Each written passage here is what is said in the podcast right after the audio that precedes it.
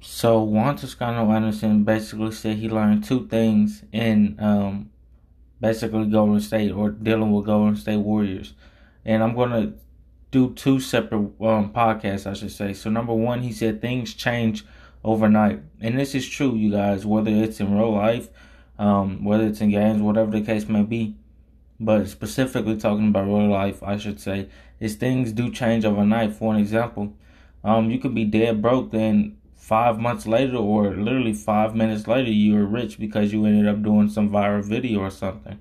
You know, things like that. That's the first one. He said things change overnight. And that is true, you know, that can either be a good thing or that can either be a bad thing. But I can't wait to see what Juan Toscano Anderson does on the court. Peace out. I'm gone.